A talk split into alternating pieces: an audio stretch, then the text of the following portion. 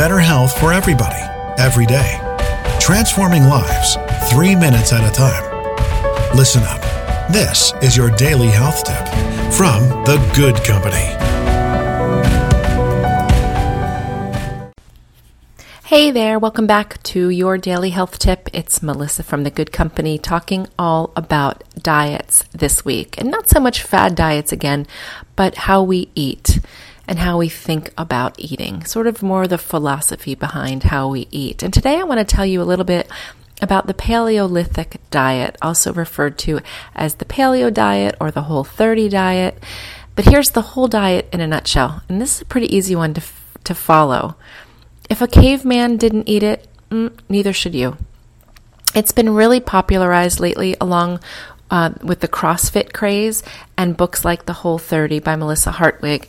And it's, again, not so much a diet as it is a lifestyle. When you are following the paleo diet, you can eat anything that we could hunt or gather way back in the day. Things like meat or fish, nuts, leafy greens, uh, seasonal veg- veggies, seeds, anything that didn't exist in caveman times will not be on your plate or in your stomach on the paleo diet.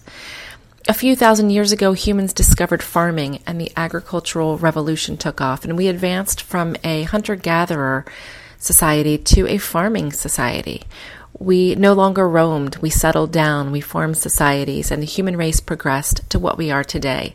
But the paleo diet is an effort to go back to eating how we were biologically designed to eat and allowing us to tap into our genetic potential and start living healthier immediately.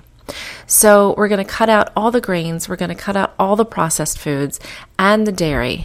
So, this is what you are left with eating on the paleo diet. So, meat, they always recommend grass fed, not grain fed, because we're again we're cutting out the grains. Grain causes the same problems in, in animals that they do in humans.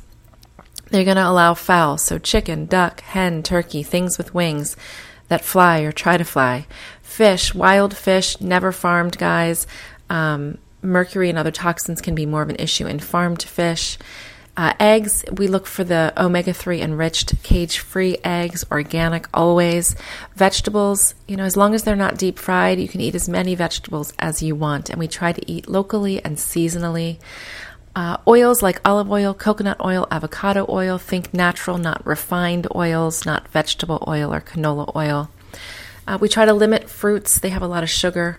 Um, nuts can be high in calories, they're good for a snack, but we don't want to eat tons of them uh, and tubers, which are like sweet potatoes and yams, even white potatoes. They're higher in calories and carbs, so they're good right after a workout, um, and they should be limited as well.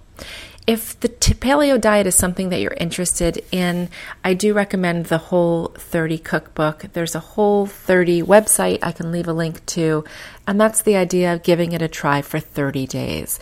I have lots of friends who've done this to be honest, they've all lost weight. Their skin's cleared up. They've looked a lot better. Um, it's a diet I think everyone could try. Again, no processed foods, nothing in a bag or box. I'm a big fan of that.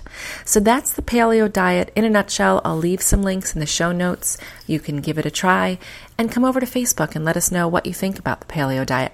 All right, have a great day. We'll see you tomorrow.